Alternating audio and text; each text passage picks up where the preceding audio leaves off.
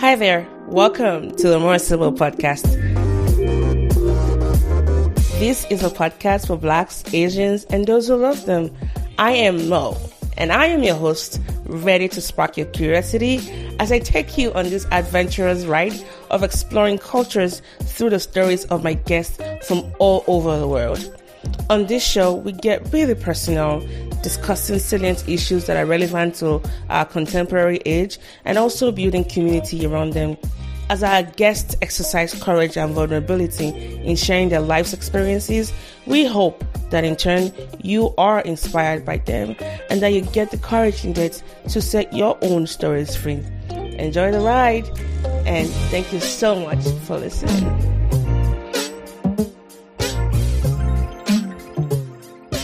All right, are we good to go? All right, then. All right, everyone, welcome to the podcast. This is Mo and Ayomide. Hmm.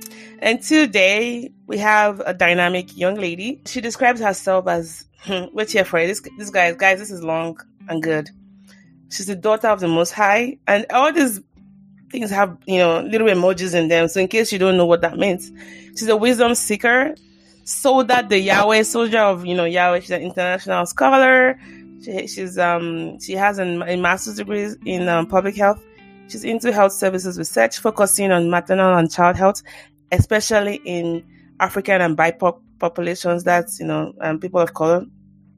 She also she's also very interested in immigrant reproductive health. She's an encourager, a podcaster, a spiritual arsenal, a Bible dodo, which you're gonna break down in so many ways. She's also part of, she's also from a country that I think I only have one friend from that country. It's an African country, which says a lot. So here are some fun facts about this country. If you haven't looked at the poster yet, I'd like for you to guess what this country is, where she's from.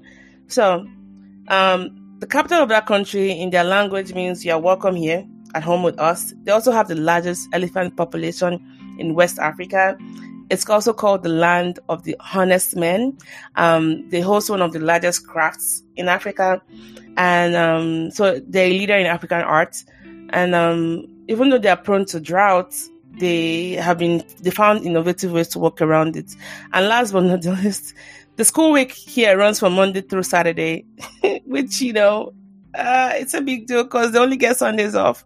But everyone joined us in welcoming um, Farida Yada, who's from Burkina Faso, to the podcast. Yam, Hey, hey, Yam hey. Pibare. Yam Pibare. Does that sound about right? Um, kind of. okay. I was going to say, how are you doing? Hi, hi. Uh, Mo. That hi, kind of hi, sounds Vijay. like you're messing it up, but let's just leave it. yeah, yeah. Barka for coming to the podcast. Thank you. Right? Is that Barka? Thank you. Yes, Barkas, thank Okay. you. Wow. Yeah, okay. I'm impressed. So we have, we, thank you. We have a Burkinabe, and by the way, guys, she's also she's learning Korean. She speaks a little bit of Korean. Just a little bit. Um, I emailed her because my work signature has my Korean name on it, and she responded by reading it out. I'm like, whoa! And then we got talking a little bit. But anyways, Farida, welcome to the podcast. Nice thank to have you. you. Thank you so much for having me. Thank you for coming. Thank you. Yeah, your uh, bio, you're the first person ever to include emojis for all of those titles, which I thought was really cute. so, uh, one of the things we're just like asking is, you know, um, maybe a, a- vanilla way of asking that would be tell us a little bit about yourself, but that's you know straightforward. But I'm just curious to know how did you find yourself in the US one and how long were you in Burkina Faso for? Maybe just talk about that because as a Nigerian, because Nigeria to Burkina Burkina Faso is in the west, but we hardly you know ventured through there. I, well, I, I, I as a Nigerian, I've been to um, Togo, Benin Republic, Ghana, and that's just about or Sierra Leone, which is in the west. I don't really get to hear a lot about you know Burkina Faso, so I'm curious to know one what life was like for you, how you came to the US, and a follow up question will be your impression about Nigerians as a whole, which I think might unpack a lot. But let's just start from that.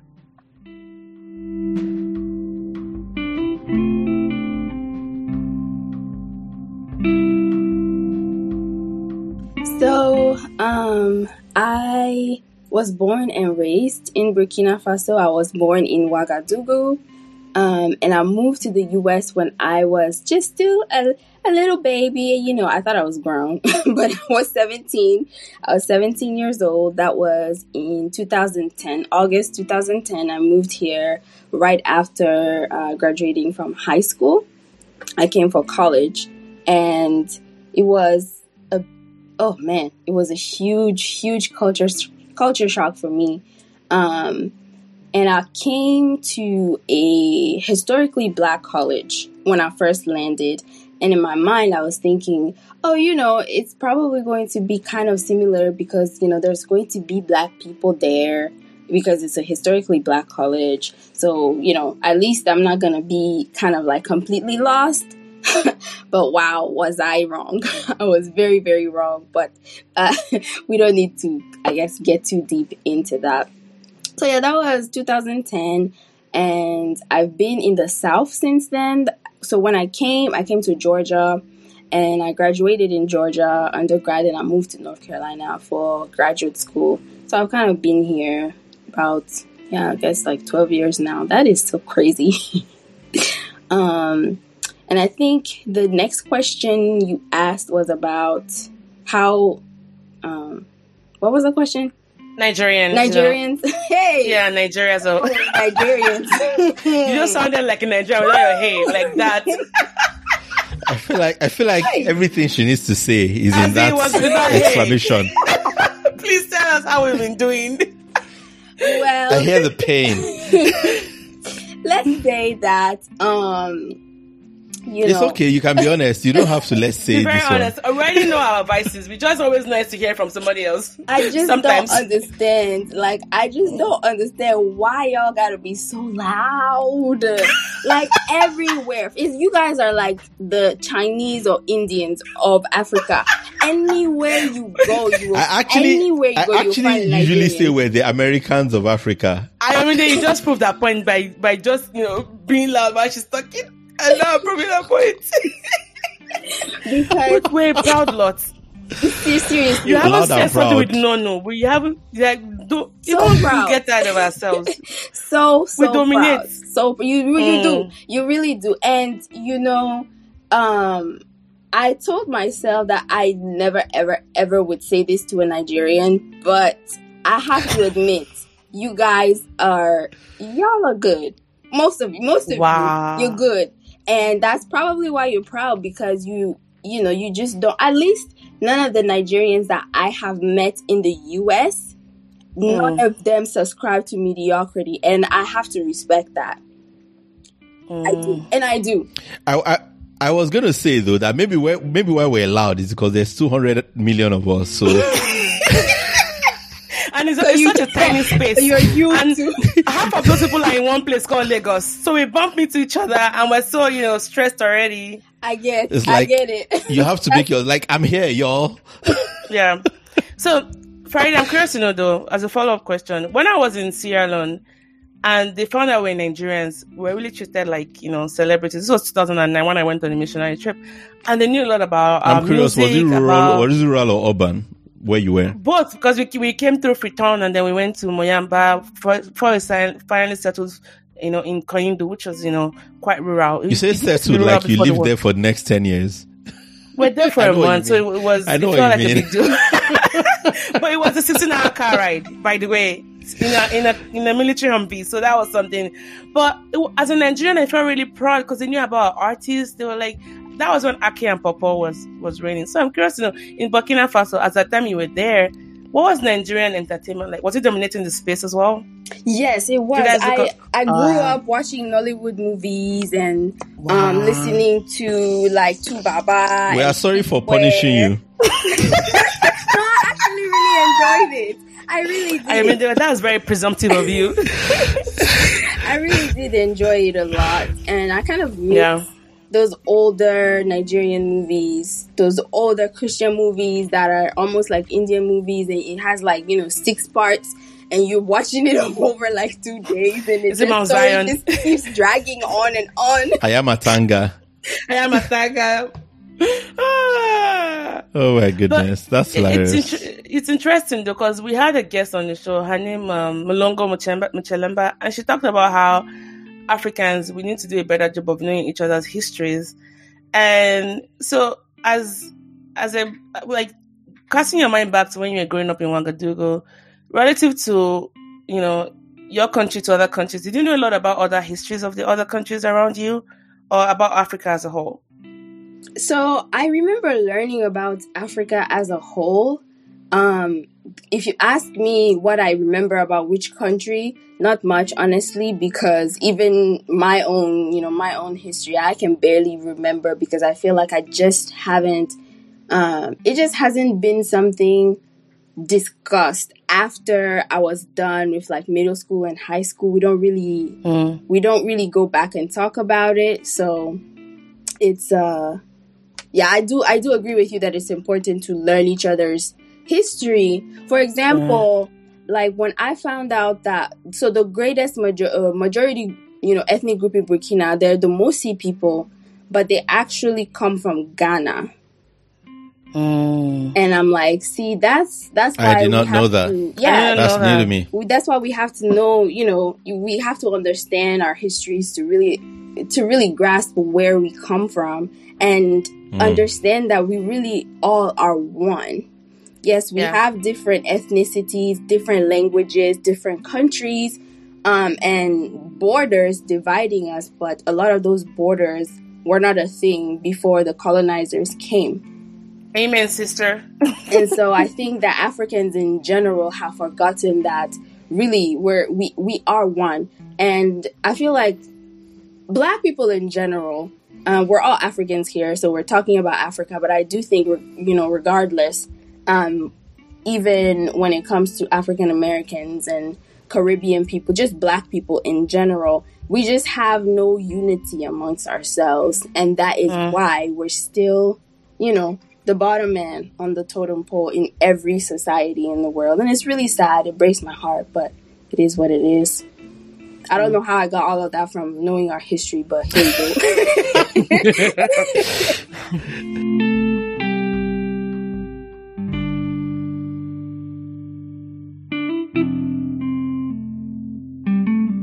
I was going to ask you a different question, but before I do, I, I was just your last point though about black people having unity.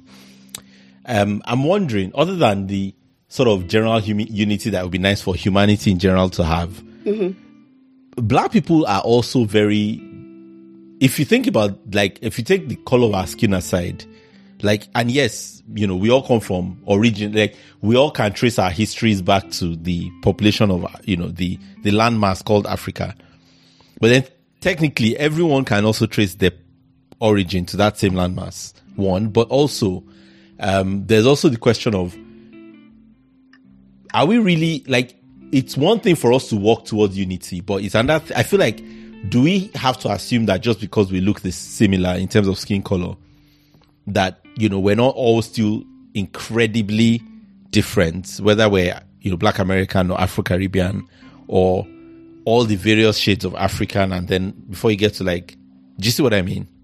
Yeah, absolutely. We are the same, yet we are because we have very different, different histories. We have very yeah, different. Do. do you know what I mean? Yes. Yeah. Yes, I totally get your point. like. Just us three in this room are still very different. You know, you guys are yeah, both from exactly. Nigeria, but I'm sure you know, if you're not from the same tribe, I'm sure you have very, very yeah. He's an culture. alien. He likes Apple products. It couldn't be any different from me. So yeah, that's one stark oh difference oh right there. We speak different languages. Yeah, but go ahead. Sorry, just wanted to make that clear and fact clear. For what not the same. For, for what it's worth, for those looking for facts. where, where we I'm are, yes, we status. are. I'm a higher status than him when it comes to that we are the same ethnicity, but um, yes, that's the only thing we have in common. that was deep. You that is debatable because Amanda is light skinned. I need the proof of the DNA test to be sure that you're not transracial or something. Oh wow. Sorry, my friend. Sorry, go ahead, Farida. Um, I actually lost my train of thought. What were we talking about? Oh yeah. Oh, I think you were talking about. No, no, no. You were talking about yeah. the the lack of unity among black people. Mm-hmm. Um, so, and, and I, you know, push back a little on that, but you were about to respond to that as well. So I'd like to hear that. Yeah, so go back to the lack of unity among black people. I think that we can appreciate our differences and start within, you know, within our own cultures, within our own communities, because as Nigerians, I'm sure you guys are very familiar with uh, tribe wars. Is the same in Burkina. Is the same thing. I'm sure it's the same all over, you know, all over Africa. So that's what I mean by, you know, we're the same. Obviously, we're not the same, but the way I see the world and the way I see society, the Europeans hate each other, but they still work together to dominate. Same thing in Asia. They hate each other, but most of them work together to dominate. But when it comes to black people, I feel like regardless of their origins, we just are too busy pulling each other down. And I'm not making a general statement. Obviously, not all black people do that, but in general, that's what I've that's what I'm noticing, and I think it's I think it's sad. Could it be that what we see is also like a trauma response? Because this countries, take for example, the Scramble for Africa that happened, you know, when the Europeans that didn't like each other because they were having a lot of food feuds with among themselves, Mm, but they were united in fact that they wanted to go to this dark, unexplored continent, as they called it, and they divided and conquered us. So maybe what we're seeing right now is just a response to that trauma. Because if you haven't like addressed a lot of these systematic, chronic, long, prolonged issues, it seems that we're not united. But a lot of us are actually trying to just survive in this world that almost like we have no sense of where home really, really is, even though as an African, I know where my home is. But like your place in this world, and then even trickling it back to the history we are taught. And I think um, Longo said it best when he said our education system in Africa, it doesn't breed a lot of leaders. It breeds a lot of followers. And who are we end up ending up following? The same people who colonized us, the West, right? that's good. Yes, yes. Just always following other people, um, not not able to rise up for ourselves. And I'm just gonna talk about Burkina for a second. It's like to this day, we're in 2022, and we are a so-called republic, right? But I think 95% of all of the money that comes out of Burkina is sitting in the French bank. And we're still Yeah. using money that's printed by the French government. so, I think there's a there's a whole lot to even unpack with in Yeah. the relationship Same, between. same with Cameroon as well. Yeah. well, Same yeah, I was with going to say relationship between countries, you know, um, European countries and their former colonies, but particularly France. I think. Even the um, UK. has- Even the UK. UK no, no, just no, has a a I, very I think I think France has a particularly sort of you know. I know. I mean, yeah, like there's a overt, whole thing with yeah, you- it, it, overt, it- yeah. it's, it's uh, and more strong-handed in some ways. pervasive. To, yeah, yeah, yeah. hmm You know, it makes mean, you wonder, sorry. like, what if it was the French that colonized Nigeria? Would we even be talking about this being loud and proud that we're talking about? Uh, exactly. So should we start Maybe sending we would, bouquets maybe to not, the I don't know, to who the, to the to, Eng- to the Queen of England? Like, thank you for leaving us. But have they really left? no, no, no, no, no. not, not. No, I know, not I know like- what you mean. I'm I just saying, like, it's like it. the the less of two evils. Still evil, nonetheless. But I know what you mean. no, yeah, but like, you mean. yeah. Do you see what I mean? But yeah, Yeah. it's it's but it's, it's a whole thing. It is, it is. Um, but I do have to say, I, I've caught myself wondering, ah, why couldn't you guys invade us instead of France? Because, because, because I'm. Oh, you actually have uh, you actually have wondered that or I thought have, that. I, I have, and it's That's It's not interesting. bad. It's so It's sad, not- I mean, but- for us to think, yeah, but I know what you mean. because you can you can see Yeah. the clear difference even though we share a border right we share a border with ghana but you can see there's Yeah. there's a clear diff like we're still one of the poorest countries in the world and ghana next door is is completely Mm. different you know they have their own currency and everything Yeah, um but all of the countries that were you know colonized by france we Yep. are still struggling we are still i mean burkina is on the verge of civil war right now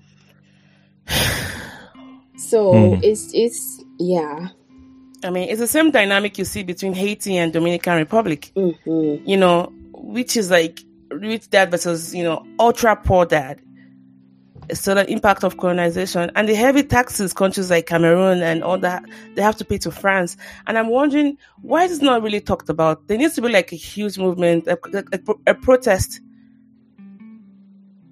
But our government, I think, you know, maybe some of them are actually gaining from it. So it's like, eh, yeah why should they do anything they about it yeah gaining from it and that's why you know Yeah. when people t- try to start you know talking about it try to start protesting they start disappearing or their family members start disappearing so Mm, mm.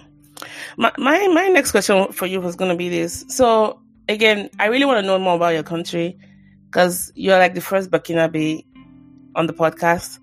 Um, Nigerians, we have this Naija pride, you know, know the carry last, like Nigeria is always first. What's the Burkina Faso spirit like? How would you? And I know these are like generalized questions to ask, but I'm curious to know what's the essence of your country. What what makes you? What do you think makes you guys shine brighter or stand, you know, out differently from other African countries? for me i would have to say um just humility we are called the Mm. land of the Of the honest people, is it honest men? it's honest men. so it's mainly i would say it's more like righteous is the is is the better word i think it's basically so in french it's le pays des hommes intègres i'm not even gonna try to say it in our language because i don't speak it don't shame me but um No. it's it's basically the land of men with integrity mm. now, integrity is uh, an interesting word to use because while the people may have integrity, the leaders definitely do not. That's the reason why you know we are in the spaces, political spaces we are in. But that's not you know just for Burkina. It's in most countries and most politicians anyway. So I'm not going to go there, but I will say that we tend to be a very humble, humble people, um, hospitable people. You know, usually when foreigners come to Burkina, they don't want to leave because the people are Mm. super friendly. I mean, I feel like a Burkinabe man will take his shirt off for Mm. literally for a stranger. And Mm. and growing up, I remember, you know, it used to be peaceful. Now that I'm Yeah. older, I understand that there actually probably has had to be a lot of bloodshed for Burkina to be this peaceful. But, Hmm. you know, we were winning prizes for being like the most peaceful country in Africa. And now it's like the opposite. So I, I remember a lot of religious let's say religious tolerance if that if i can use that word um i remember like the muslims and the christians praying together on their different holidays and i used to think that was a beautiful thing but i really doubt you would be able to see that again um, in this day and age in burkina with everything that's going on in religious wars so I mean, that's really sad to hospitality and hear. integrity. yeah that's what i'm gonna say Yeah, yeah. And I, I feel mean, a little sad. Oh, yeah, sorry. go ahead. No, you go ahead. I was just gonna say I feel a little sad because you started off wanting to highlight the good stuff, Yes, I know. um, but then yeah, you know, and and and I feel like that's just like the the the the challenge for so many of us, isn't it? It's yes. even with the good, there's still this sense of grief that's just always on the line yeah. of the things Yeah. that have been lost and the things that could have been. yeah yeah, but- yeah. But Solani, you're going to say something. Sorry. No, I mean, um, I, when she was talking about being humble and all that, I'm like, Niger- Nigerians, Nigerians just left the chat because we're anything but. You guys, you, you guys, had humility. Who is that? You guys need to let her. but at heart, we're, I mean, we're very hospitable. I think that's where we we kind of have you know similarities. And not to say that Nigerians are not humble, but we will shine first before we show you that humility. Mm, Are we though? Are we though? I don't know. we have the we have the I don't know humble pride. Okay, our pride. We have a humble pride. Um, I and I think when you're talking, sorry, go ahead. humble Sorry, go ahead. and pride together. Humble pride, yeah. Don't tr- don't try and think about it too you know, much. you know, you know Pride that is what Drax, you know that Drax meme. I too am extraordinarily humble. is what that sounds. is what this sounds like right have now. a humble pride, uh, and and I think what I'm there was saying about just how even in the good memories, some some things are tainting it because even growing up in Nigeria, like for example, I'm Christian. I grew up with a lot of Muslims. When they will have like their Eid, Eid, Eid al-Fitr or even their religious holidays, would you know eat together and there was no you knew they were different from us, but that was just it. But over the years, religious intolerance and insurgents and just a lot of horrible things have popped up and it's like it's hard to reconcile what you used to think about your country in the past from what it is right now. And it sounds to me like it's what's happening in your country as well. You know? Yeah, that sounds Anyways, very um, similar. hmm Yeah.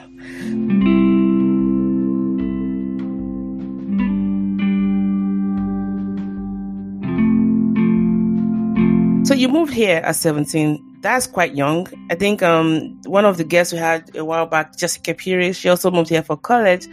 What precipitated that move? Um, did you come by yourself? Did you have family here?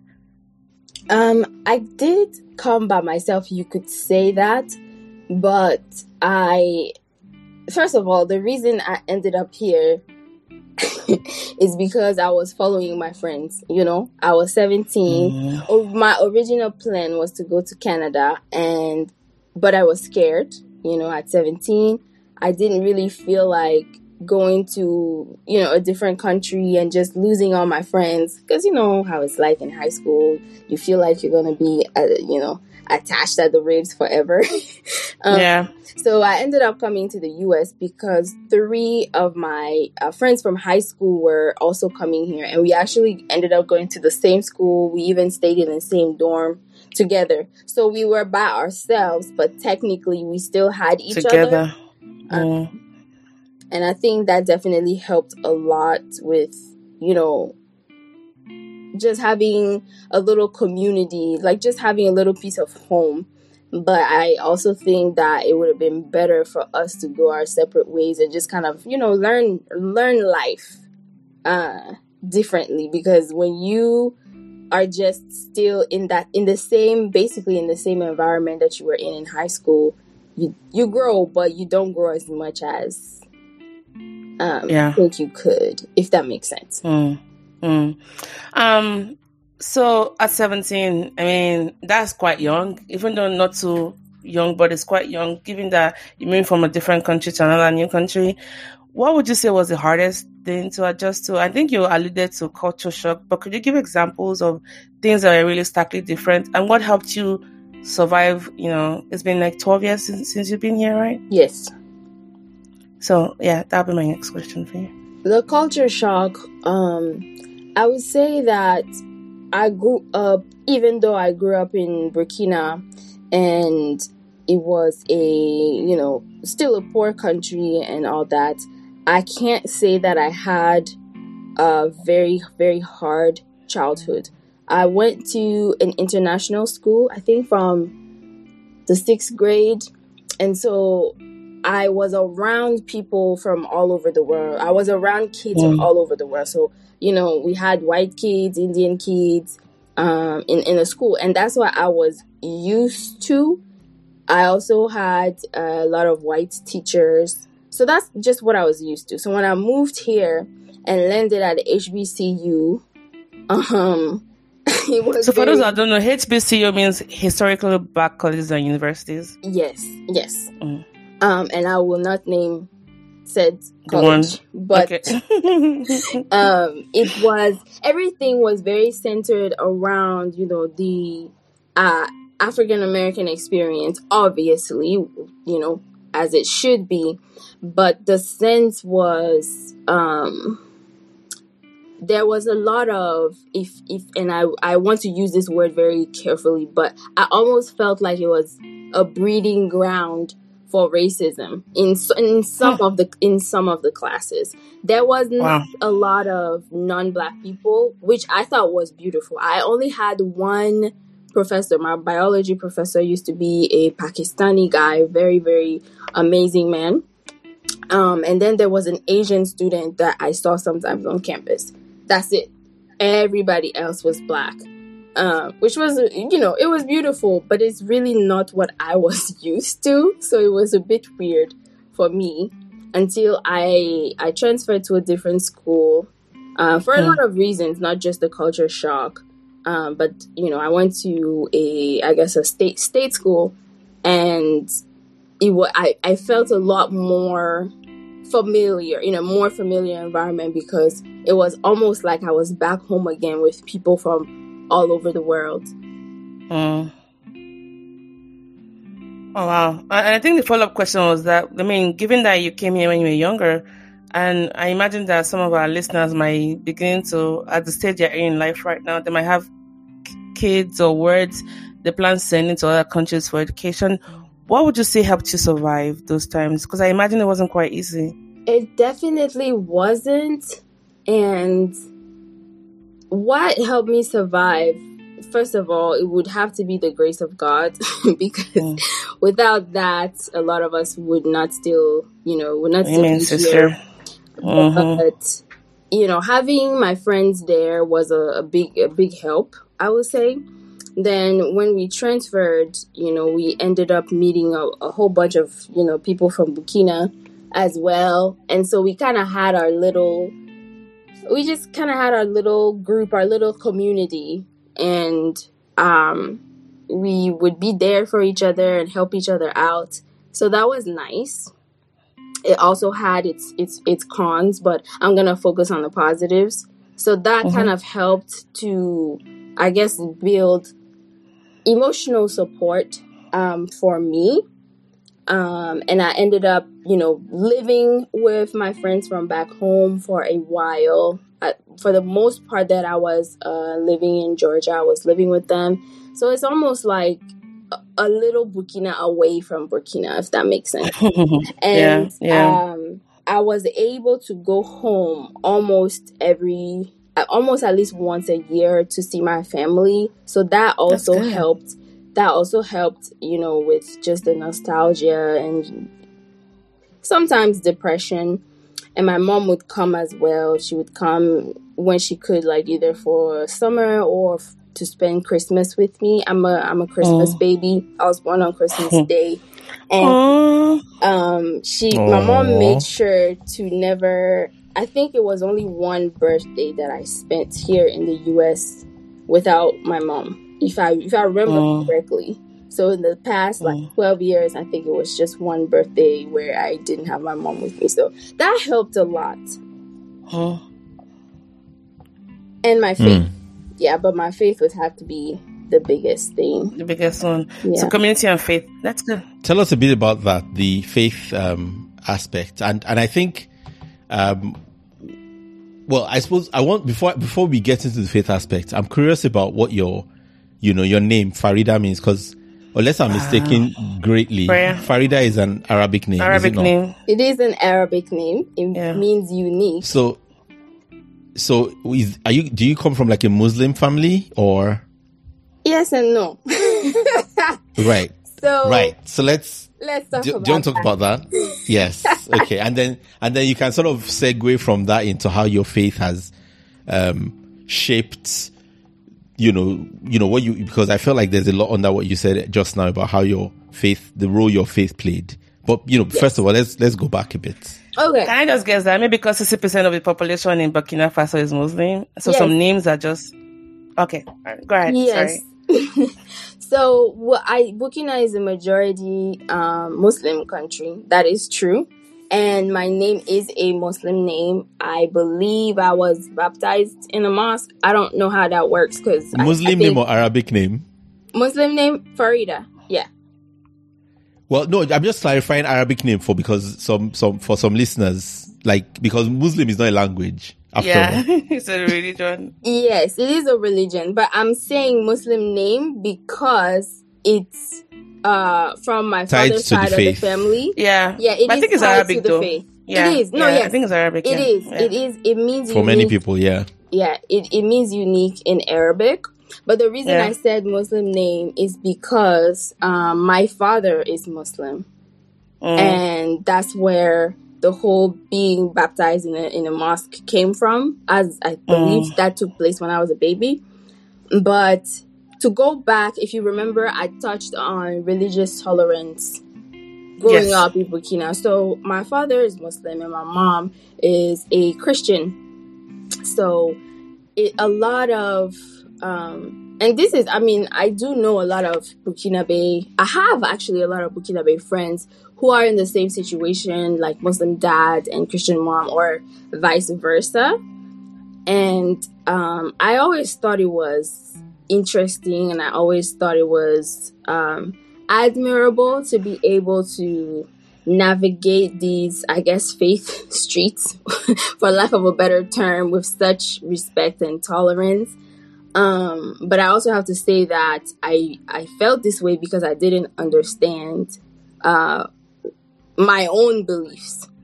So now moving, okay, no, not moving to the U.S. Still, when I was back home, so I, I grew up with my mom who was a Christian, and I had the choice. So I have to say that it, that is also what I see as a privilege and the grace of God because in most African families, whatever the father is, is what the rest of the family is going to end up being. Whether you're the wife, if you're not the of the father's religion, you will probably have to convert, and the children usually have to follow the father's religion. That was not my case, and I think that was a big grace because I was given. I mean, but the belief in God wasn't really a choice.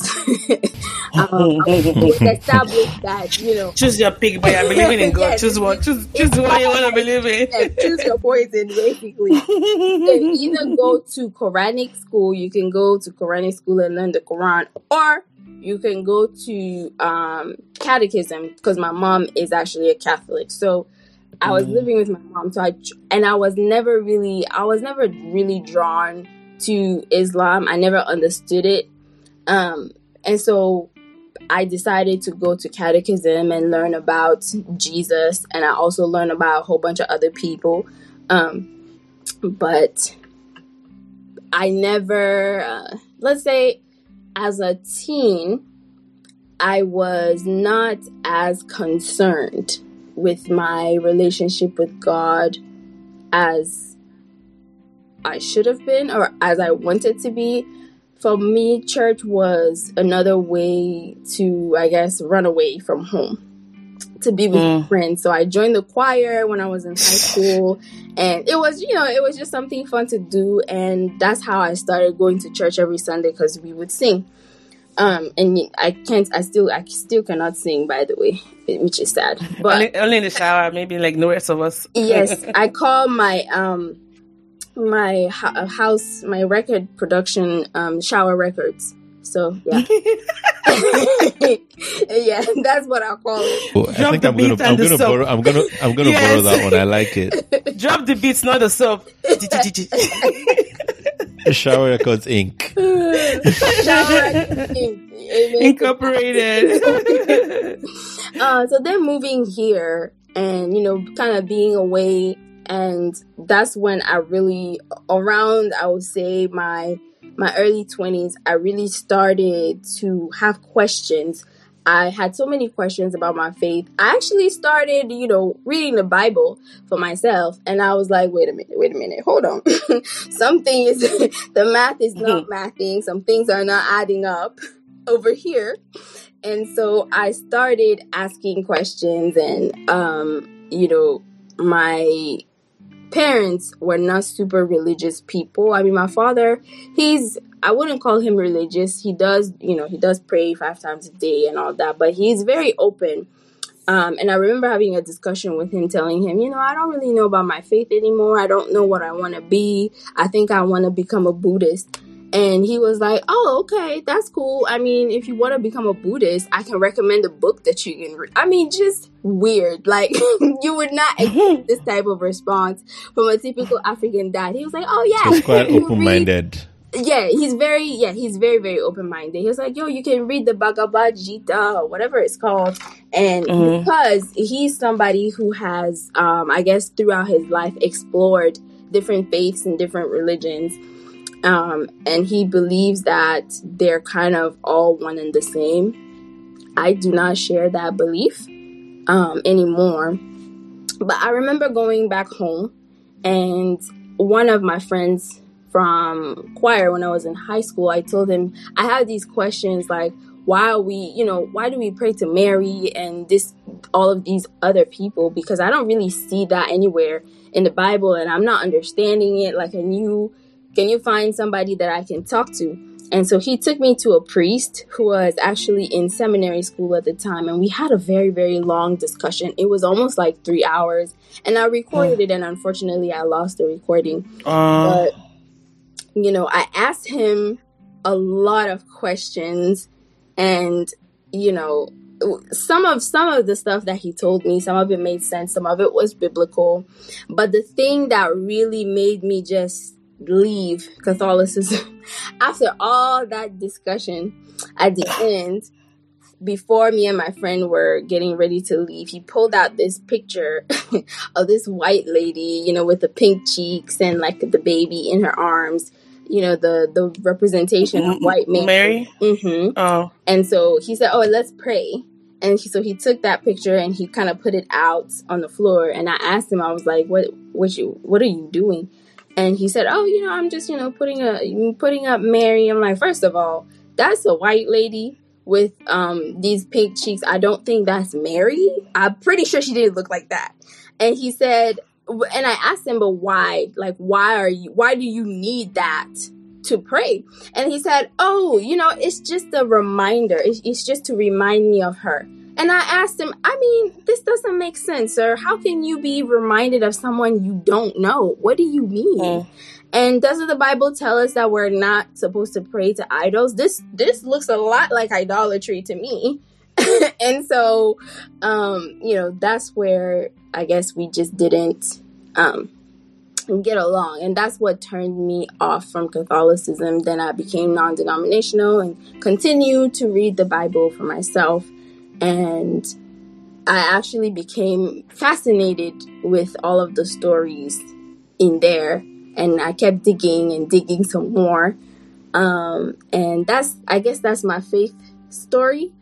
Just getting into the bible and then getting into some other stuff to leaving my faith and you know um lo- losing my religion if you could say i went through Mhm. a phase where i was like oh you know religion is madness and it's just um man-made and i still believe that to a certain extent because um I think that your relationship with God and just being submitted to what you believe He's told you, which for me is the Bible, is a lot more important than belonging to a specific organization or denomination, if that if that makes sense. So yeah, I, I went through all of the phases to confusion, to leaving the faith, to saying, you know, this Jesus guy, is he really God? I don't think so. I just I just don't think I, I believe this to digging some more in the Bible and even in the Quran and finding actually looking for proof and actually finding it in there, which even reinforced my belief even more um, that Jesus is God. So that's that's my faith story, but also just the fact that there's absolutely no way, at least in me, that God doesn't exist. And I think that just coming here at 17, being in a you know in a dangerous dangerous space, if I could say, um, there are just just so many things that could have gone wrong, just so many things that could have happened to me, but didn't. So in a sense, I don't feel like I really deserve to be here because God has saved me from a lot of madness, and I'm very grateful and thankful um, for that. That was a, that was a long monologue. Interrupt me.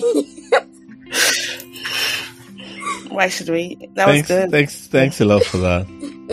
Um, just, just read the Catholicism stuff because I've got a lot of Catholic friends, uh-huh. um, and I feel like I would be, I would, I would, I would be doing them wrong if I didn't clarify that. I think one thing, you know, Catholics will always insist on Roman Catholics um, is that they don't pray to Mary; they honor Mary. Honor Mary, yeah. Which obviously, you know, we can still have our debate on how exactly is the best way to do that. But I think, mm-hmm. sorry, not that they don't, that they don't worship Mary is, um, I think something they will often, um, seriously object to as a misunderstanding of, of their, but yes. I understand what you're saying about the disagreements, you know, and I, you know, and I have where my areas of debate and things. Mm-hmm. But I'm just, I'm just highlighting that because, you know, so like, so how do I put it? To clarify for, you know, um, that this is, I think, what any of them would say if if that issue came up. Yeah, and I used to be one of them. I used to tell, you know, my non-Catholic friends that,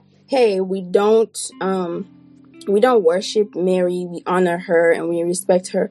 But if I think back to all of the times, you know, there was something going on in my family and there was a novena or praying the rosary, it's, it's, it's a form of worship, definitely. it, it, it is. I, I, as a former Catholic, I definitely think that um, it's it's it's it can be considered a form of worship, um, but I do believe that you know it's not what. So what I'm basically trying to say is I'm not just because I'm no longer Catholic. I'm not you know looking down on Catholics or judging the way that they pray because anybody can pray how they want to pray um, as long as it makes sense to them and they're still keeping it Christ centered. I don't have a problem with with that. I just want to make that clear that um, there are there are certain things that to me, if I can't find um, a biblical basis for it, I would rather not add anything to scripture or take anything away from it that's that's not there.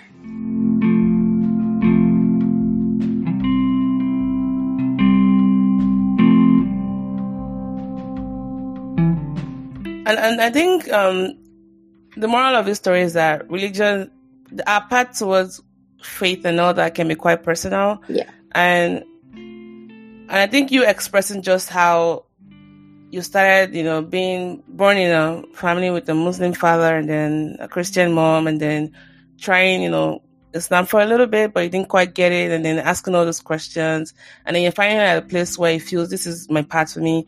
And it's something I made once, and I kind of talk about how religion is like a map, right? It should, we might not be able to have the same direction, but where's it taking you to, mm-hmm. right? Um, unlike Apple, which has like you know maps that sucks. But again, all, all that to say that even though we even though we might not really agree on everything, you know, but that's what your experience has been, yeah. and so we're not gonna knock that. Is what I'm trying to say. So now let's let's steer the conversation a little bit to something that I know that you're also very um quite badass at, and I forgot to even mention how I met Farida. So Farida and, and I met at the Duke conference, which we're not going to be attending next year for some very good reasons. mm-hmm. nope. they refused to release the recordings to us in a way that we can download it. We had this workshop that was quite expensive and they wouldn't give us access to the recording like permanently or even have us being able to download it even though we contributed to that con- to the workshop anyways i met her during that workshop and we had a little you know zoom chat privately going on and I got to know more about her work and I was like, let's keep in touch. And, you know, so the rest of the say is history. So right now I know you're pursuing your PhD, right? Yes. In I- maternal and child health. Um, I had a question about that. So, I mean, number one, kudos to you. I mean, coming here at 17 and in less than 10 years or so, bam, bam, bam, BSc, master's, PhD. I mean, talk about an overachiever. I'm all here for it, as I'm saying. Kudos to you. Um, why are you interested in immigrant reproductive health? Because I mean, that's fantastic. And as someone who's had, you know, I have endometriosis, I've undergone a lot of surgeries for ovarian cysts. It speaks a lot to my heart. So I'm curious to know what really um, made you go that route. And can you tell us a little bit about your research? And for the sake of our listeners who are not all science inclined, maybe dumb it down a little bit. Not dumb it down, but maybe just explain and I, I, I can fill in the gaps if needed. Break it down. Mm-hmm. Yeah, yeah, sure. Um, so I I've always been um I've always been science minded or science oriented. Um, even when I was still in Burkina, I always knew from a young age, I always knew I was going to be a doctor. Uh, my whole life. I always knew I was going to be a doctor. I knew that, you know, I would have this clinic. I used to write my auntie's prescriptions. I used to write their prescriptions for things, and I used. I remember. I don't know, like you know, back home. I don't know if it's the same in Nigeria. Oh yeah, you can work anywhere. Yeah, they write you the prescription and there's this little the, the ink stamp and they they put yeah. the stamp on the ink. So i used to do that and i used to have some um some ink stamps that i think one was like a rabbit and one was a parrot. And i would write the prescriptions and stamp them with you were the white of prescription before it became a thing for a reader. There's a warrant out for your arrest somewhere in burkina faso right now a wanted sign for this little kid bandit. um, so that was my that was my thing. I always wanted to, you know, to become a doctor, mm-hmm. and I was always fascinated with um women's health. I wanted to become um either um, an oncologist, which is a cancer doctor, because we don't have a lot in Burkina um, to address the rise of breast cancer in Burkina mm. or a gynecologist just because of my own, I guess, my own journey with my own body. Um, mm. But when I came to the US, I started in pre med. Then I went back home to do I, I, believe that was my first in my first year so i was i was probably 18 19 at the time I was doing an internship in Ouagadougou at the maternity, uh, our local maternity at our main hospital. It's actually where I was born. Oh. And I remember seeing some things that scarred me, really scarred me for life and broke my heart. Um, first of all, the conditions you can imagine in Burkina, the conditions were not great. There were you know they were understaffed and there were a lot of women giving giving birth and a lot of them were just um, because of the lack of beds a lot of them were just on the floor in the hall just you know laying on their either they had those those mats or they would just have their um i guess you guys call it ankara just lay, lay on the yeah. floor. Yeah, yeah, yeah. And lie down on those things um, and you would have you know the the IVs. Just it was just it was a mess. Um, then I noticed something else in one of the main rooms where the women were, where the beds were. They were just laying bare on their mattresses, or they would have to put their own cloths to cover the mattresses. But something that just enraged me, infuriated me was um, the Minister of Health was visiting one day during my internship.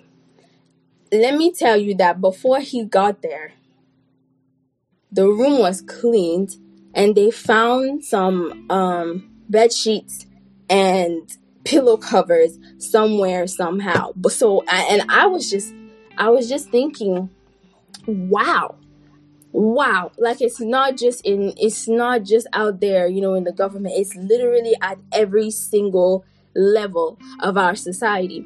And i remember my so my uncle um was i believe he was the head of maternity at the time. Um and he came in and you know he saw that there were the, the bed sheets were on and he said no no no no no. I need whoever to whoever did this to take these sheets off right now because that's not our everyday. That's not our everyday life. Why are you pretending that everything is okay? We need these politicians to come and see the truth to see the reality of what we go through what these women go through every day. Because if they come and they see that everything looks clean everything looks good then obviously we're funding, not going yeah. to funding because they're going mm-hmm. to think that everything is all fine and dandy. Um, and that's when I was like, first of all, I don't think I don't I don't think I can do this. This this is too much for me. Um, and the other thing that really drove um, the point home that I don't think I'm meant to be a doctor is when I saw I went into the, the, delivery room and I saw what was going on over there. I, I got sick. I got sick and I don't think like, I came nope, to the I'm out of here. I was like, yeah, no. Um, that was my first time really experiencing just seeing blood for just blood just everywhere, just gushing everywhere. Um, and I only thought that, you know, that's kind of something you only see in the movies. And I'm not somebody, the bodily fluids don't really make me uncomfortable. But there was one, there was a young girl who gave birth during my internship and she passed away. And I still oh, think about her to this day. I don't even remember her name, but I remember attending, like all of the interns attended the, I forget what it's called, but there's usually, you know, a meeting with all of the staff and other people who were supposed to be on call because she passed away at night. And I remember during the meeting, they were just discussing, you know, what happened, who was on call, who did what, and what could have been done for this to not have happened. Mm. And I understood that, you know, although they are probably feeling the pain as well and obviously hurt because we're all human beings, they were really discussing the whole thing like it's just something that happens every just like you know it's just regular um everyday occurrence and i was i was holding i was holding back my tears the whole time because i was mm-hmm. embarrassed. And i couldn't stop crying when i got home and i told myself this is not i don't think i can handle this type of huh? this type of stress. And i also don't want to have to turn my emotions off to the point where you know i i just keep moving because people's lives are dependent on me and i can't just be out here being emotional when people are literally dependent on me to save their lives mm-hmm. and that's when i realized i don't think i'm cut out to be a doctor but also uh, she died from something that was very preventable and a lot of the women over there were suffering and dying because of infections which is, oh. you know, is preventable. So that's why I decided to go into public health, which is the branch of it's not medicine, but I guess the branch of health care. Mm-hmm. Yeah. Mm-hmm. That deals with prevention because in my mind, it's better for us to work towards preventing things like, you know, infections. them yeah. than treating them. So that's why I mm. you know, decided to get my master's in public health. But I've always mm. wanted to work for women. And um, when I got to the US, um, I realized when I started, you know, grad school, getting into research, I just started looking into um, the reproductive health of people that look like me, more specifically mm. for African you know women in the US because you know there's a there's a lot of us I've I've met so many of them but I couldn't really find much information now mm. if you look for information on immigrants and you know reproductive health you'll find uh, you will find a lot on European immigrants you'll find a lot on um, Latino immigrants which makes sense because you know they're right here South America. yeah mm-hmm. yeah they're mm-hmm. right here but I can't deny that the African population is rising and we're having a lot of babies here in the US. So I um I'm passionate about driving the information um for people that look like me and their and their reproductive health. So that's why I study what I study. I hope wow. no, I mean, I mean, wow, because you know, you're so spot on. The the black population here is set to increase to about 5.2 million, and Africans are filling that up because we're having more people coming in, and and it's just amazing to see how growing up in Burkina Faso and just the experiences you had is what's informing your practice to today. And I bet you couldn't have seen that coming even as a young child whenever you were in that hospital. And I think your work has merits. I think it's very important because whatever you're doing is also going to help inform, you know, practice. As someone who's um, navigated the healthcare system, because endometriosis, fibroids, and all that, those have some cultural elements. And when you think about the culture of medicine here, and God help you if you don't have an OBGYN who is very cultural, you know, competent, culturally competent, your health outcomes is going to be so bad. Mm-hmm. I've had to go back to Nigeria to get a lot of things resolved because it was worse here. Yes, you know? I've had the same thing. Yeah. Um, not yeah. when it comes to reproductive care, because I, you know, I, I haven't reached that. I guess, level in my life yet. where I'm and I hope you never reach that level. where I'm trying to, you know, um, actually have kids yet. So I haven't had really that issue, but when it comes to things like dentistry or even just other things, I find myself just, I can't wait to go home because crazy enough, this poor, poor, poor country in the world has a lot better dentistry care than the best country in the world. Yeah. Like, yeah, and it's cheaper too. it, and it is cheaper. You know, and I told some of my friends that, like, oh, you should come and see, you know, the dentist I go to back home in Burkina. You know, he literally has a camera and a screen where I can see what he's doing in my mouth on the screen while he's working in my mouth. They're like, "What? Are you serious?" Like, "Uh, yeah. I haven't seen that here in the U.S. yet." Hello. I really would love that part. yeah, well, you, you, know, it's, it's the thing we keep talking about about how sometimes because we don't have some infrastructures, we leapfrog mm-hmm. straight to like the innovations. Whereas um, in in some of the countries where those infrastructures are developed in a certain degree, it's hard for them to make those shifts. You see what I mean? Yeah.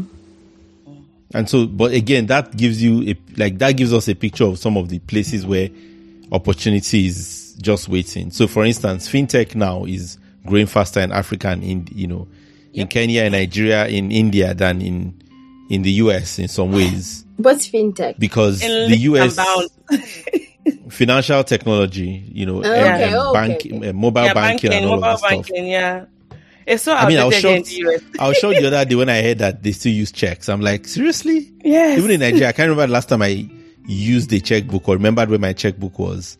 Yes. You know, but again, it's because they have like those infrastructures in place. Although again, you of course, some of it is also just US though, because in the UK, which also has very historical, old. You know, they move faster Systems, than yeah. than mm. a lot of those things. So yeah, but yeah, it's just the point I'm making anyway is that there are these areas where you know, um, because sometimes I think we are trying to match up to other countries instead of thinking in a different way of where can we move faster even you know almost like thinking like a startup almost mm-hmm. yeah you know where if you're going to you know if you're going to take over from the incumbents, then you don't just try to be good at what they're good at. You mm-hmm. try to be good at what they cannot, what they are, what the things that they are good at cannot let them be good at. If you see what I mean. yeah, yeah. You know, which is how, for instance, China is the manufacturing powerhouse of the world right now. Because yeah, the truth is, nobody else can do what China is doing. Yeah, they, they there's literally nothing they cannot make. Well, it's, partly because the labor is cheap, but the problem yes. is that if you cannot make labor cheap in Western countries, they're gonna have that same problem over and over again. Yes. So, and because you cannot make labor cheap in Western countries, they have to keep going back to places like China. And I'm sure it kills them that they have to do that. But I mean, like, if you like, how like people say, if if if you if your computers and your phones were made in the UK and US, then you couldn't afford it.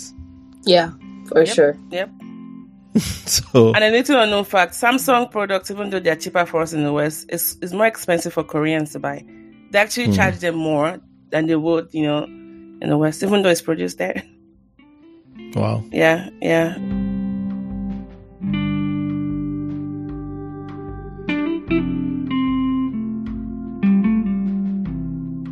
Yeah. Anyways, um, wow, Farida, like, I mean, so we've talked about just you know you coming here, your faith, your research. I guess just to kind of round us off would be what like what's your hope for the next few years? Like by the time you're done with school, and I'm not going to ask you what phase you are in your PhD program, because when I was a PhD student, I hated that question. it's almost asking as as asking somebody how many kids you plan to have or what's your BMI. It's so intrusive. But um, let's say everything is gone and done. Like, what what what's what's the next few years looking like for you? You know, I don't know. I'm just gonna be honest. Um, I I'm at Fair the enough. point. I've reached a point in my life where I gave up fighting with God because it's like I keep mm. making plans and it seems like he just keeps laughing in my face, like, okay, go off, girl. just make your plans. Um, but write them in pencil because I have a different plan for you. So I'm just really taking it one day at a time, really just trying to, um, and also just focusing on being present in the moment and working through some mental health challenges that I've had.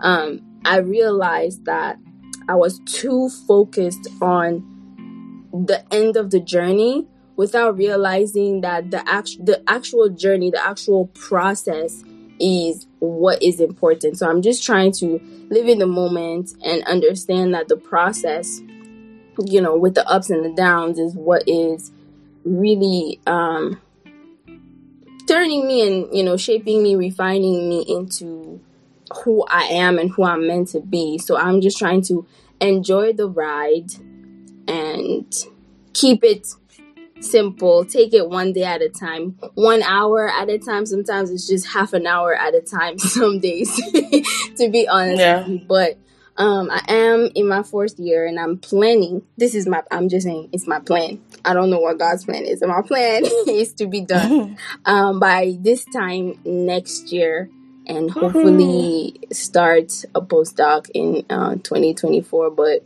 like I said, that's my blend. I don't know what's gonna. I don't know what's gonna happen. But I'm That's I'm fine. believing that. um, you know, that's that's how things are gonna go, and I'm gonna put my best effort into that, and just leave the rest to God.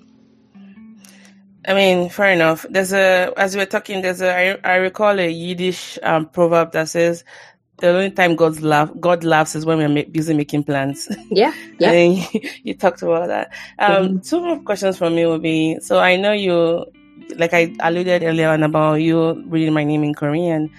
What got you, you know, into Korean in the first place and what's your language process, like your learning process like these days?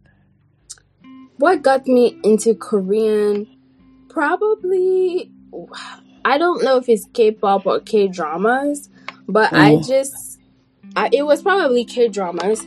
To be honest, I started watching K-dramas and it sounds so it sounds so similar to a language that you know we have back home from the Mossi people. Like some of the the intonations and the pronunciations just sound so similar. So I started getting Hmm. fascinated with it because I thought it was really beautiful and I still do. And I taught myself the alphabet, um, and I kept, you know, trying to practice. I used, um, what is it called? I think "Talk to Me" in Korean. Is, Oh yeah, Tite Michael. Yeah. yeah, I used their their resources a lot. That was a few years ago. One thing we haven't talked about was I was so obsessed with learning Korean that I actually was planning to go do my PhD in Korea. Whoa. Um, That'll be I the south, by the way, not the north, guys. Just in case. Oh, you yeah. guys Oh, in South in South Korea. ain't nobody going north. At least not for now. Um, in South Korea, I applied and everything, but yeah, it didn't work out. And um, now that I think back, I'm glad that it didn't because I'm sure I would have had fun for the first year, you know, learning the language. But then when it came to doing an actual PhD in a whole, like in Korean, I don't Mhm. know that I would have been able to really grasp um, or catch up to all these years of education that I've done in English. So that's where I am with Korean. I haven't practiced it in a long time. I used to go to a Korean church here um, in Charlotte, and one lady over there was very nice to give me Korean lessons for free. Um, and I miss good. I miss that because I haven't been since COVID. COVID really yeah, you can blame COVID for my lack of Korean practice because I haven't really Yeah. seen her since then. And I just kind of fell off. I don't even really watch K dramas like that anymore. But I do need to get back into it because it's um, it did help me through some dark times. I mean, I don't know if this helps because I used to go to a Korean language school. I was actually teaching the beginners um, class before COVID hit, and I've had to think about innovative ways. I almost actually got recruited into a Korean cult. Best believe it. Wow. Because of this, my I think I and I have talked about my. I had an episode where I talked about almost getting recruited into a cult. It was free language learning, and it was a front for a cult, by the way. Um, but I, I have um, yeah, you should go listen to that episode. I, I have um, I have there's an app called iTalki, and you can connect with tutors from across the world. Mhm. My Korean um seonsaengnim, she's from Australia, and the timing works. That's also another resource. I still listen to Talk to Me in Korean. Um, I I do back translations when I watch Korean dramas. I pretty mu- much watch them almost every day because I use that for my natural speaking. So Mhm. when, because the transitions come like a little bit, you know, after they've stuck it, this, um, so I read the transition in English and then I quickly guess how to say So it you in, have that. in English, You have yeah, that in tiny Korean. little. That tiny little lag to kind, to kind of think on my feet and fast. And then another thing is, um, I, Yeah. I mean, you probably have this already. I have English and Nice. Korean keyboard on my phone. Um, I talk to my Korean friends. I mean, we have a no no English um policy rule, except when they're trying to learn English English through me. So that way they correct my um my sentences naturally. I also write Korean every day. I'm part of a sub streak um uh, a streak on uh sorry a subreddit. Uh, it's called Mm. Write Streak Korean, and I'm on day 429. I've been writing Korean every day for the past 429 days. And Wow. that has been the greatest for me because when I started writing it, it was so awkward. But I realized, like going back to day one, I'm like, wow, I've come a long way. I'm using complex sentences, how to like end stuff naturally. So again, I'm just giving you tips of you don't have to just necessarily rely on that person teaching you. I think they did a fantastic job giving you free Korean lesson. But there's so many things you can do on your own, giving your time. Yeah. But I don't know how you're gonna manage that. I'm quite obsessive with Korean. It's about one of the few things in life. I mean, they don't come for me. That I'm quite obsessive about, and I like. We I love didn't the language notice. it's it's it's it's it's like a mental health booster for me. It makes me happy hearing the language. Sometimes when I'm I was in the gym the other day and I could guess they were Korean and they were speaking the language and I was just chuckling because I could hear everything they were saying and I wanted to just bump in on them like and then I say hungry to say but I didn't want to scare them. I just you know laughed and I walked away. I'm like, see, because we're writing, my listening skills and my comprehension skills has actually improved. Mhm. You know, so again, those are just Yeah, additional. well, because writing is more complex, isn't it? than- yes, yes. Speaking yes, comes naturally to us. Reading and Yes. writing, not so much. Yeah. Yes, yes, yes. And a lot of what you even learn through movies and and dramas, they're not always natural language use because they're formatted for like you know video and all that. But just wanted to encourage you on that. But I think it's amazing that um as an African we get to access you know languages that we normally wouldn't have, have had access to. You know, so that's really neat to have. And then um and if you ever want to practice, let me know. Um, we can do freestyle.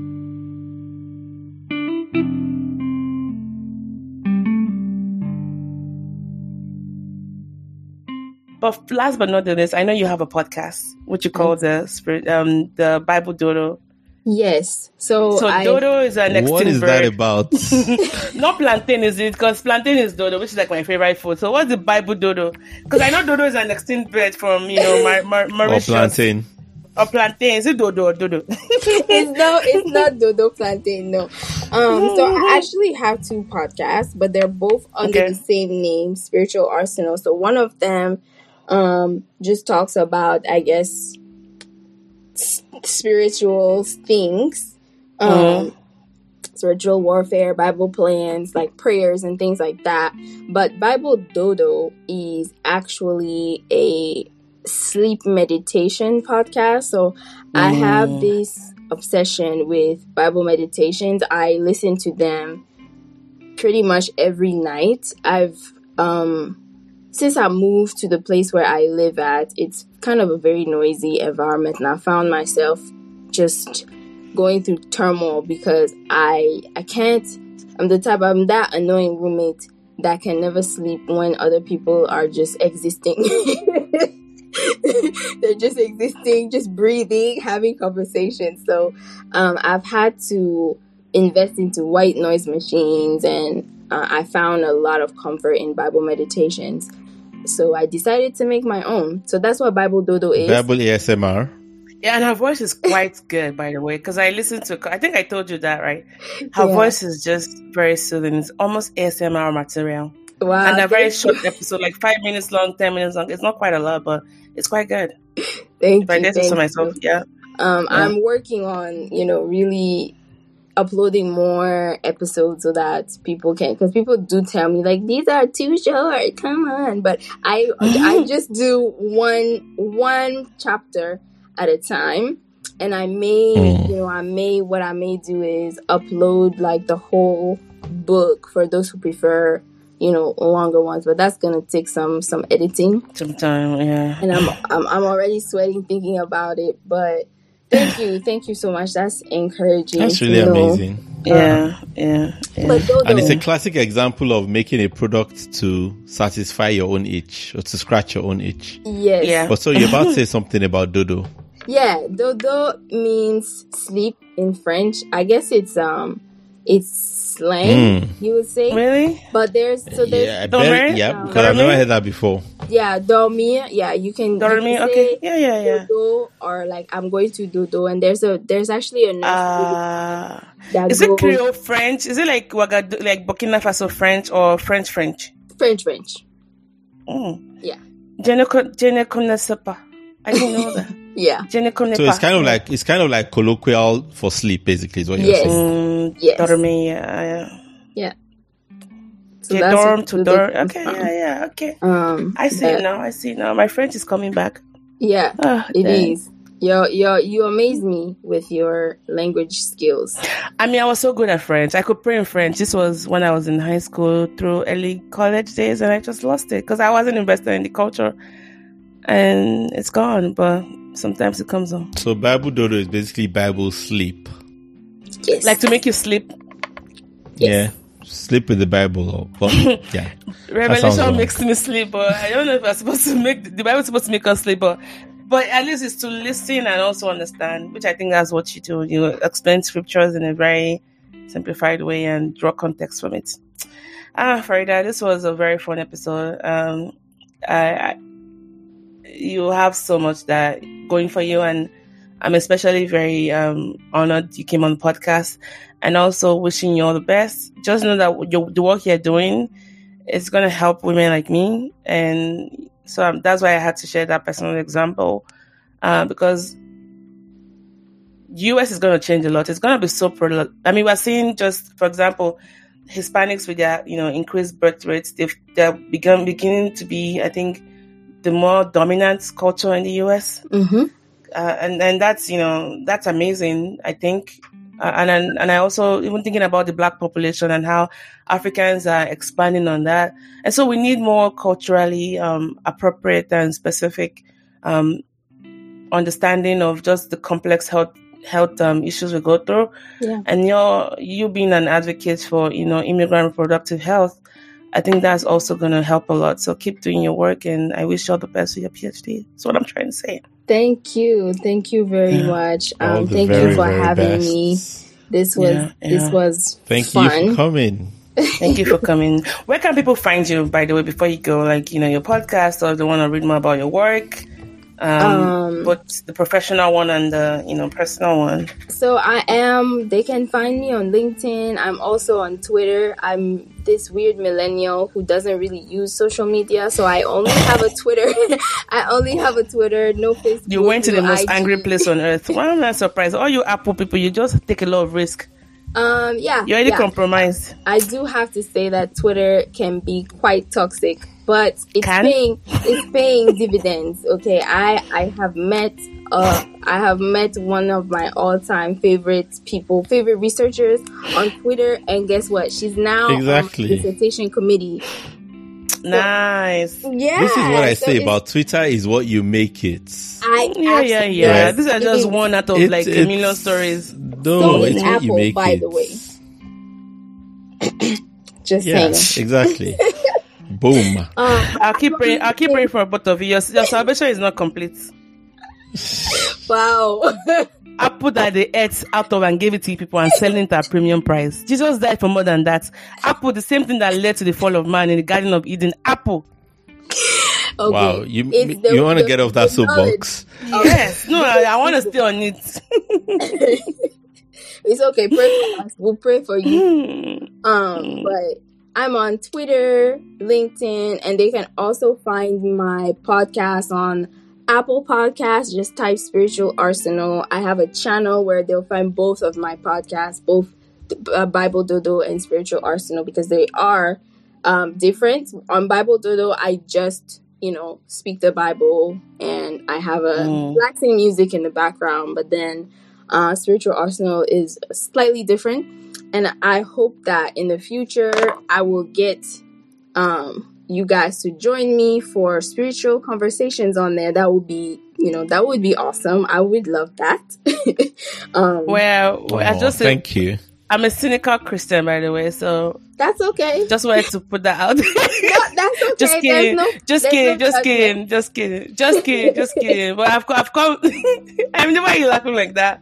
Why are you smiling like that? We would Me? love to, because with faith and spirituality is one of the things we, we like talking about. Yes, I can see your face. I can see your face. But quickly, hold on, um, Farida, before you go, how many siblings do you have? Forgot to ask that. I have five siblings on my you- father's side. So Okay. I am I'm my mom's only child and I'm Okay. the last one. of Um, all the kids? yes. Oh, so- nice. How many um, brothers? How many sisters? I have three brothers and two sisters. Okay, okay. And then, um, how many languages do you speak? Two. At least I know two French and English, and then some Unfortunately, I only speak two. No, no, that's a lot more Fluently. than. No, that's a lot more and, than. and, so what are the and other Korean? ones? Why are you not counting Yes, Korean? come I'm Korean not, now. So I'm not counting Korean because I really I haven't spoken. I haven't practiced in such a long time. So But you all can I can really it. say is like, oh, annyeonghaseyo, and You can speak I it more than I can, though, can you? Yeah, yeah. I Like do I am just like a Korean illiterate, like total illiterate when it comes to Korean. Yeah, so I can I can understand it, and you know when I'm outside and I hear people talking Korean, I'm like, oh, they're speaking Korean, and I try to eavesdrop and see if I can you know understand what they're saying. But I don't, you know, I'm not fluent, um, so I don't count that one. I think you still also- count it. If you can say ten things in Korean, that's that's fluent. That's some level of fluency, right? Where's the bathroom? I'm hungry. Stop it. Take me home. How are you? Bye bye. Shut up. Uh, yeah, I can definitely say those things. I believe Exactly. Which is more than Ayomide can say. Again, Ayomide is like a surrogate. Uh, surrogate. He's shaking his head, by the way, guys.